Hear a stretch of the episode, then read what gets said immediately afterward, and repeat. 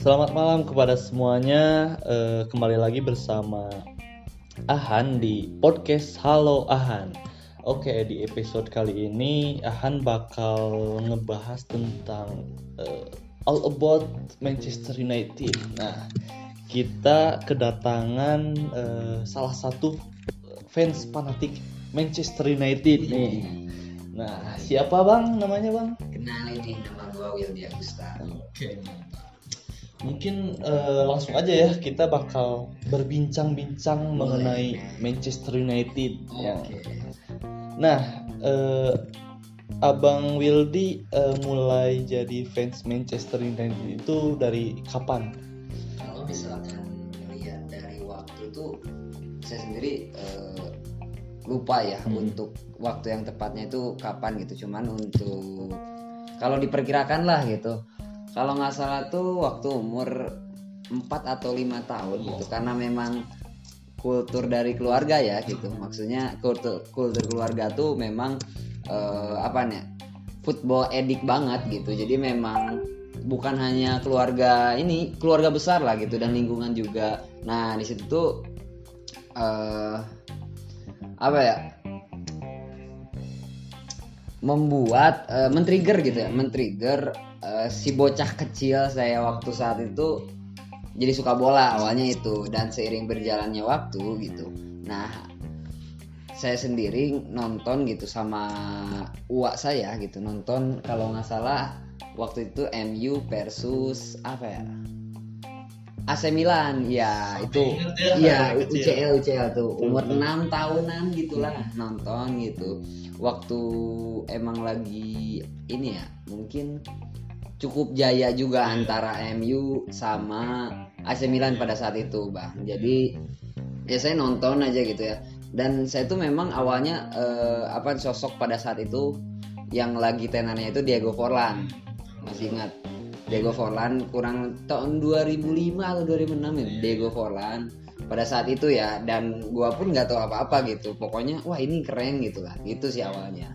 Dari kecil udah jadi Mancunian Gitu, sejati ya betul ya. betul. bisa disebut itu lah. Nah, untuk selanjutnya nih, kenapa apa ya sih yang melatar belakangi eh, lo jadi suka MU gitu? Oke, mungkin dari faktor sejarah panjangnya gitu. Dan first atau awal pertama kali gua suka bola tuh memang dari klub ini gitu. Maksudnya eh, seiring berjalannya waktu ketika gua tahu ini klub satu-satunya klub yang memang keren pada saat itu ya nggak tahu kalau saat ini. Tapi menurut gua sendiri pride gitu gua masih keren pada saat ini pun gitu. Walaupun memang terseok-seok sama si Ole itu gitu lah. Nah jadi pada saat itu tuh se- apa nih ya, di umur 7 atau 8 tahun masih inget 2007 2008 tuh juara UCL gitu. Eh, di bawah asuhan Sir Alex Ferguson dan memang eh, bintangnya itu si R7 kan pada saat itu. Ah, dan tembus sampai final dan juara lawan Chelsea pada saat itu. Dan gua sendiri eh, di kampung kan. Eh, di kampung tuh memang kulturnya itu kan udah terbangun football ediknya itu. Terus setiap ada pertandingan pertandingan besar tuh ada nobar gitu. Nah jadi eh, euforianya itu bener-bener eh, apa nih apa? Euforia banget gitulah pokoknya. Jadi wah pokoknya kayak misalkan nonton eh, bola di stadion gitulah pokoknya pada saat itu 2007-2008 juara dan gua makin pride banget sama yang namanya Manchester United gitu bang. Gue juga sih eh, nonton bang, apalagi pada waktu itu kan adu penalti sampai adu penalti, eh tegang banget kan ya, tegang banget, hampir kalah. Eh, dan alhamdulillahnya tuh memang udah skenario kan bahwa eh, John Terry pada saat itu terpleset untuk menendang bola penalti gitu Walaupun juga nggak Walaupun masuk. walaupun tidak masuk gitu Iya.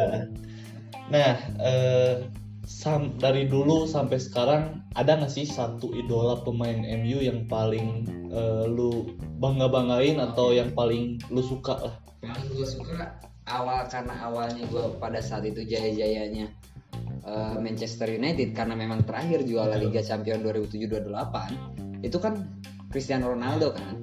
Nah pada saat itu di 2009 gue kecewa banget sama tuh orang. Karena memang dia memutuskan untuk hengkang ke Real Madrid.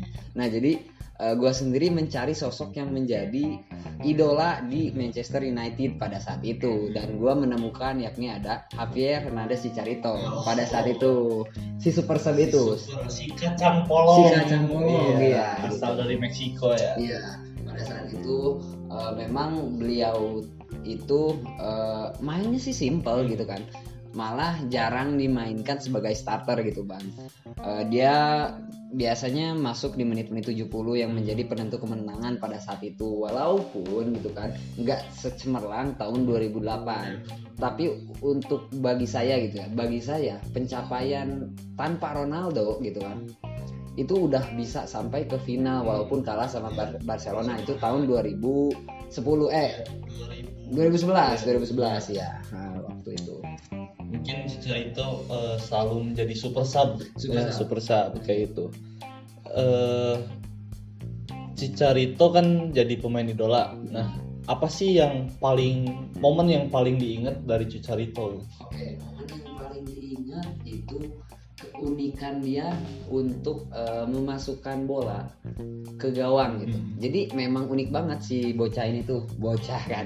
Uh, maksudnya pemain ini tuh yeah. memang unik banget. Uh, karena dengan dengan gaya apa pun, dengan kondisi apa pun dia bisa menceploskan bola ke gawang lawan gitu. Entah itu uh, apa menyundul ke belakang yeah. gitu kan atau menendang dengan wajahnya yeah. gitu kan. Nah, unik-unik gitu yang memang super sub tuh bener-bener super sub gitu. Walaupun memang seiring berjalannya waktu uh, dia dipinjamkan ke Real Madrid. Lalu ke sana kemari lah sampai sekarang di Liga Amerika kalau nggak salah ya. Jadi ya mungkin namanya sudah hilang lah gitu ya. Cukup hilang. Cuman uh, untuk saat ini gitu kan dengan kepulangan Ronaldo ke Manchester United itu tuh bagi saya sendiri ataupun oleh uh, apa nih fans Manchester United di seluruh dunia ini uh, apa ya mendambakan hal itu setelah 13 tahun gitu. Kepulangan iya si bocah hilang. padahal gitu kan setiap tahunnya gitu diisukan bahwa akan kembali gitu kan si Ronaldo. Itu seperti halnya apa nih juru selamat lah gitu. Dan akhirnya gitu di tahun ini 2020 setelah ditunggu-tunggu selama 13 tahun bahwa sudah tidak ada lagi harapan untuk mengembalikan si bocah tersebut alhamdulillah gitu kan. Di tahun ini bisa tercapai walaupun memang uh, umurnya sudah menua lah gitu. Tapi tetap gacor. Lah gitu. Sang juru selamat iya, untuk saat ini. Gue juga uh, inget apa ya pada saat itu Cicarito tengah ngasih ke dirinya sendiri. Iya. iya. Betul. Ngasih dia mengasis malah ke kepalanya, uh, kepalanya sendiri, sendiri kan. Itu, itu momen, antik banget. Iya, ikonik momen lah. Ikonik momen. Nah, sekarang mungkin pendapat mengenai MU di musim ini menurut fans ya fans uh, berat MU okay. nih. Gimana nih? Menurut gue sih awalnya gitu kan. Awalnya tidak terlalu mengharapkan uh, MU ini ber, berjaya pada kayak misalkan tahun 2008 karena melihat uh, pemain pada saat awalnya kan uh, di match day sampai match day 3 atau 4 tuh memang belum ada Ronaldo. Uh, hanya ada pemain baru seperti halnya Rafael Varane, uh, Jadon Sancho gitu kan. Malah ya udah deh paling mengharapkan uh, tiga besar lah gitu kayak tahun sebelumnya gitu. Cuman dengan kedatangan Ronaldo semakin meyakinkan bahwa kayaknya juara nih. Soalnya memberi udah harapan, ya? memberi harapan karena memang kita udah haus banget akan gelar gitu. Udah selama empat tahun gitu loh. Puasa gelar. Puasa gelar gitulah jadi ya uh, sudah sepantasnya lah uh, saat ini mungkin untuk bangkit. Tapi gitu kan seiring berjalannya waktu malah semakin memble gitu. Iya. dengan kekalahan sangat telak gitu yang membuat hati saya tuh hancur banget gitu. Atau apalagi lawan Liverpool, rival sejati. Rival sejati. Uh, selanjutnya mungkin uh, apa sih perbedaan permainan uh, tim dari Manchester United pada saat ditinggal Sir Alex Ferguson. Padahal kan Sir Alex Ferguson itu menjadi sebuah profesor bagi atau ayah dari El Profesor, uh, El Profesor atau ayah dari Manchester United ini. Ah, Perbedaan itu signifikan bagi saya gitu karena memang uh, perbedaan kultur kepelatihan gitu. Karena pada saat itu eh, apa nih ya, kultur yang telah dibangun selama 25 tahun itu terus bergulir gitu. Dari tahun adanya The Class of 92 terus dilanjutkan dengan eh, adanya apa Ronaldo terus ada Wayne Rooney Eh, dan itu terus terbangun. Dan eh, di tahun 2013 kan ya 2013 tuh Sir Alex Ferguson memutuskan untuk eh, pensiun. gitu. Karena memang melihat kondisi eh, kesehatannya gitu kan udah tua banget gitu lah. Umur 70-an itu udah masih melatih kan jarang juga gitu kan. Ditunjuklah eh, siapa Moyes kan pada saat itu. Dan akhirnya setelah 25 tahun eh, Manchester United keluar dari zona Liga Champion pada saat itu. Ada di posisi tujuh. Mulai sangat pokoknya hancur sehancur hancurnya gitu lah pada saat itu. Dan seiring, seiring berjalannya waktu tuh eh, mulailah ada asa yang memang bisa kita gapai gitu. Tapi ya sampai sampai saat ini masih eh, belum juga untuk menembus setidaknya semifinal Liga Champion tuh enggak. Enggak pernah lagi gitu. Mungkin untuk perbedaannya tuh ya menurut saya cukup signifikan karena memang pada saat itu untuk Sir Alex Ferguson tuh lebih eh, apa nih ya, mementingkan gitu ya bakat-bakat akademi dari Manchester United gitu kan berbeda dengan sekarang gitu beli-beli yang mahal Iya, tapi gitu. hasilnya kan hasilnya nol gitu Iya. jadi apa bedanya dengan tim mediocre pada zaman dulu kayak Real Madrid gitu Iya, kan betul. Ya pokoknya gitulah. Saya cukup kecewa cuman gitu kan. Untuk eh, pembinaan akademi yang sekarang menjadi bintang tuh cukup bagus juga gitu karena memang adanya sekarang Marcus Rashford terus adanya Mason Greenwood dan juga ada siapa lagi ya? Hmm, siapa lagi ya? Paling itu ya. Ya? enggak? Enggak enggak. Eh, cuman itu doang. Iya. cuman itu. Doang. Eh, selebihnya kayak misalkan Andres Pereira terus eh, Wilfred Zaha. Terus oh gue masih ingat pada tahun 2014 tuh lagi gacor-gacornya Ad- Adnan Januzaj. Dan setelah ke, eh, sepeninggalan David Moyes kesalahan. kesalahan tuh. Jadi malah dipinjemin ke mana ya ke Dortmund kalau nggak salah. Dan pada saat ini tuh udah aja hilang. Dan ada yang unik nih di tahun sekarang si Adnan Januzaj itu mulai gacor. Karena sekarang di Real Sociedad. Dan Real Sociedad itu sekarang di posisi satu La Liga gitu. Klasemen sementara gitu. Lah setelah eh, sepeninggal Ferguson yang paling apa ya yang paling gak disuka pelatih MU setelah Ferguson itu siapa? Kalau saya sih David Moyes karena memang sehancur-hancurnya itu pada saat itu. Dan untuk paling mendekati lah mungkin ya paling Iya. mendekati kesuksesan Sir Alex Ferguson tuh paling Jose Mourinho Iya. menurut saya gitu. Karena memang eh, beliau bisa mendapatkan tiga tiga gelar. Yang pertama itu Carabao ya Carabao terus Community Shield dan juga eh, Europa League gitu. Walaupun memang itu juara Eropa kasta kedua. Nggak apa-apa lah yang penting Eropa gitu Gak puasa gelar gitu iya lah ya. nggak usah gelar lah kayak Arsenal gitu Iya. Arsenal kan udah berapa tahun Iya, tuh? gitu.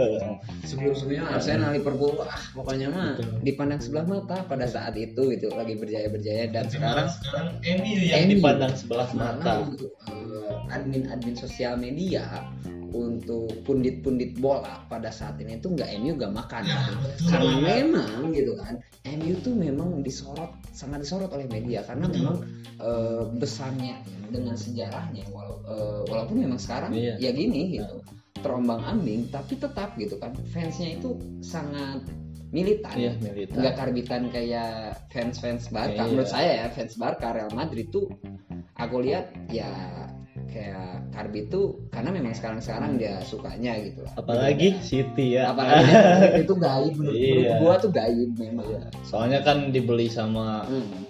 Sultan, gitu. jadi gitu lah. Nah, kan eh, udah kedatangan Ronaldo nih. Mm-mm. Eh, pengaruh yang paling besar setelah kedatangan Ronaldo di MU apa nih? Walaupun permainan MU masih kurang stabil lah. Stabil, betul. Gimana? Untuk pengaruhnya adanya eh, apa ya sosok pemimpin gitu. Predator. predator iya betul. Karena memang untuk sebelumnya sosok eh, kepemimpinan itu menurut saya tuh kurang lah. Karena sebelumnya mungkin eh, Harry Maguire itu masih kurang. Karena memang dengan apa permainannya yang fluktuatif gitu, Iya. kadang naik kadang turun gitu. Terus sebelumnya juga kayak misalkan sebelumnya itu siapa ya? Paul Pogba pun seperti itu. Iya. Belum ada jiwa kepemimpinan yang memang eh, apa nih? ya, stabil gitulah. Dan untuk saat ini mungkin seperti itu. Kayak misalkan eh, sosok yang paling berpengaruh untuk saat ini di Manchester United ya Ronaldo karena dengan adanya Ronaldo ada pemain-pemain yang tadinya akan hengkang dan dia memilih standby gitu. Kayak misalkan Edinson Cavani terus Paul Pogba dan siapa lagi ya? Dan diisukan sebelumnya David De Gea pun akan hengkang karena memang eh, sudah tergantikan oleh Henderson gitu. Mungkin termotivasi ingin bermain dengan legenda sepak bola ya. Nah. The God the god. Yeah, nah eh untuk sekarang apa sih yang melatar belakangi permainan MU itu yang tidak stabil gitu? Oke. yang paling yang paling apa ya berpengaruh gitu? Yang paling berpengaruh mungkin dari faktor kepelatihan menurut saya. Karena memang taktik yang dimiliki oleh oleh Gunnar Solskjaer. Ini eh, pengalaman Iya. bukan pengalaman sih. Sudut pandang saya walaupun iya. memang saya nggak nggak terlalu ngerti ya dengan sepak bola cuman saya saya hanya fans gitu. Lah mungkin dari taktik oleh Gunnar Solskjaer itu yang memang ubah-ubah gitu kayak misalkan kayak kemarin aja yang biasanya 4231 gitu kan atau 433 itu kemarin aja lawan apa ya Tottenham Hotspur tuh diubah jadi 352 gitu kan. Walaupun memang efektif lah gitu kan bisa menang 3-0 itu eh, apa nih sebuah asa gitu ya yang setelah di eh, apa dicabik-cabik 5-0 oleh Liverpool. Bagi saya itu. Jadi eh, pada saat kepelatihan oleh udah puasa 4 tahun ya kalau nggak Empat salah? pada saat oleh kan ya? Iya. Nah, pada saat oleh berarti permainan MU itu belum menemukan eh, apa ya taktik atau formasi yang kuat. Betul. Ya kayak gitu. Nah, eh, apakah eh, pelatih MU sekarang oleh masih pantas untuk melatih MU gitu? untuk saat ini sebetulnya Iya. kalau Barcelona gitu kan. Barcelona udah terlihat wah sekarang posisi 9 atau 7 ya Iya. gitu. Dia langsung eh, memecat gitu kan eh, Ronald Koeman gitu sebagai kepelatihannya. Dan sekarang tuh masih kosong gitu kan di, diisi oleh siapa tuh masih tanda tanya gitu. Terus eh, Tottenham Hotspur eh, kemarin kalah oleh Manchester United kan 3-0 langsung kan. Nuno Espirito langsung diganti oleh langsung Conte iya betul. Padahal diisukan Conte itu bakal nggantiin oleh Gunnar Solskjaer gitu kan. Nah tapi ya mau gimana lagi gitu. Kan bahwa eh, ya sebetulnya gitu kan kita nggak bisa apa-apa. Fans hanya bisa mengkritik dan juga menikmati permainan sepak bola. Karena memang sejatinya gitu kan yang punya klub manajemen klub yang memang berhak untuk mengganti ataupun eh, mempertahankan oleh Gunnar gitu Jadi katanya kan percaya proses, tapi Percaya prosesnya proses. itu terlalu lama kayak gitu. Nah, dari permainan oleh apa sih yang perlu dievaluasi yang paling harus dievaluasi? yang paling harus dievaluasi mungkin keefektifan eh, pemain lah gitu atau keefektifan dari pertahanan karena memang dilihat eh, di musim sekarang itu apa nih ya, dari rata-rata gol itu udah cukup baik ya gitu. Karena memang penyerangan tuh dipimpin oleh Ronaldo. Cuman di lini pertahanan tuh masih kurang stabil. Karena fluktuatifnya permainan dari eh, Harry Maguire terus juga sebelumnya siapa tuh? Lindelof juga masih fluktuatif dan juga dan untungnya gitu kan ini pertahanan MU itu kuat tuh karena Luke Shaw Iya. karena memang ya dia tuh eh, kecepatan berlarinya itu cepat gitu lah dia bisa juga menopang untuk penyerangan juga kan Passing-passingnya iya betul Ha, gitu. Terus Wan Bisaka juga interceptnya selalu intercept. keren lah. kata ini apa kata admin MU tuh tukang sliding di MU tuh Wan Bisaka Iya. senggol dong katanya Iya.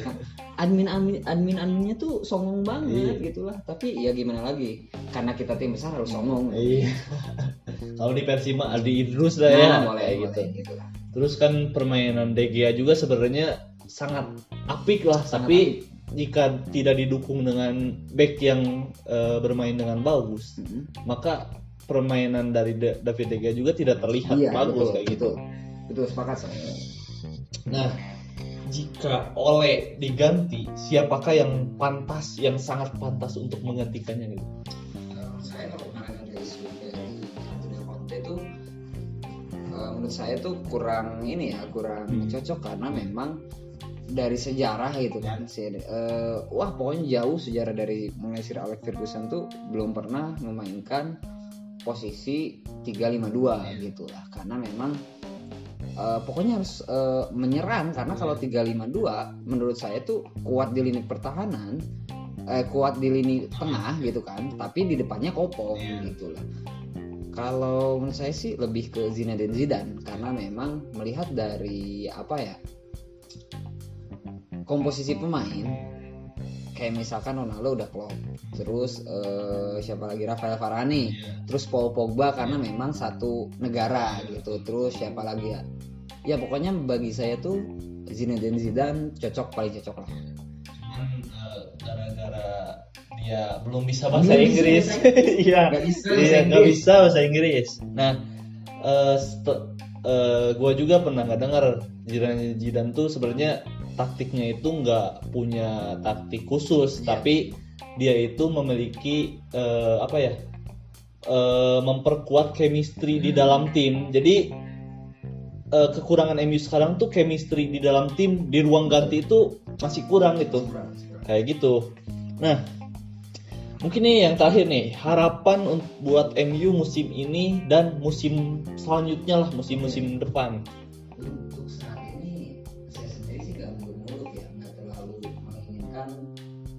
Untuk kembali berjaya pada 2008 dengan cepat gitu Iya. kan karena melihat komisi pemain dan juga eh, permainan yang kurang stabil gitu. Untuk saat ini ya mungkin nggak ini ya nggak muluk-muluk cukup lah.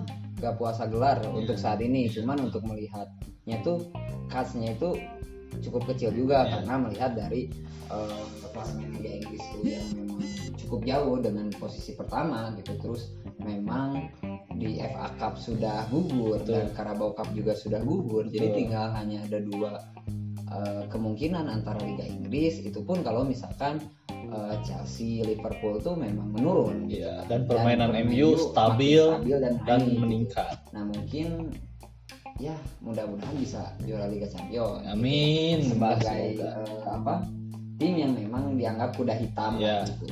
Karena memang untuk melihat dari Liga Champions tuh awalnya udah terseok-seok karena Ya. kalah dengan eh, Tim tim, antah berantah antah kata di mana gitu iya. kan Young Boys gitu Iya. kan.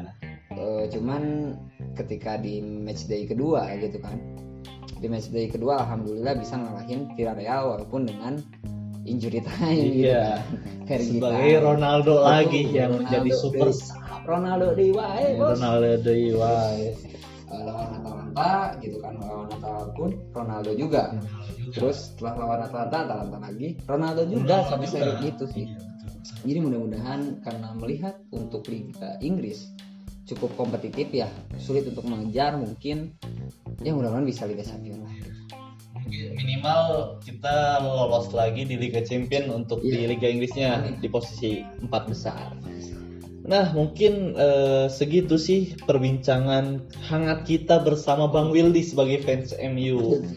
Nah mungkin eh, harapan kita semoga MU bisa cepat-cepat permainannya stabil, Betul. bisa berprogres dengan baik, bisa tidak puasa gelar lagi, Iya. bahkan memenangkan semua gelar kayak gitu ya.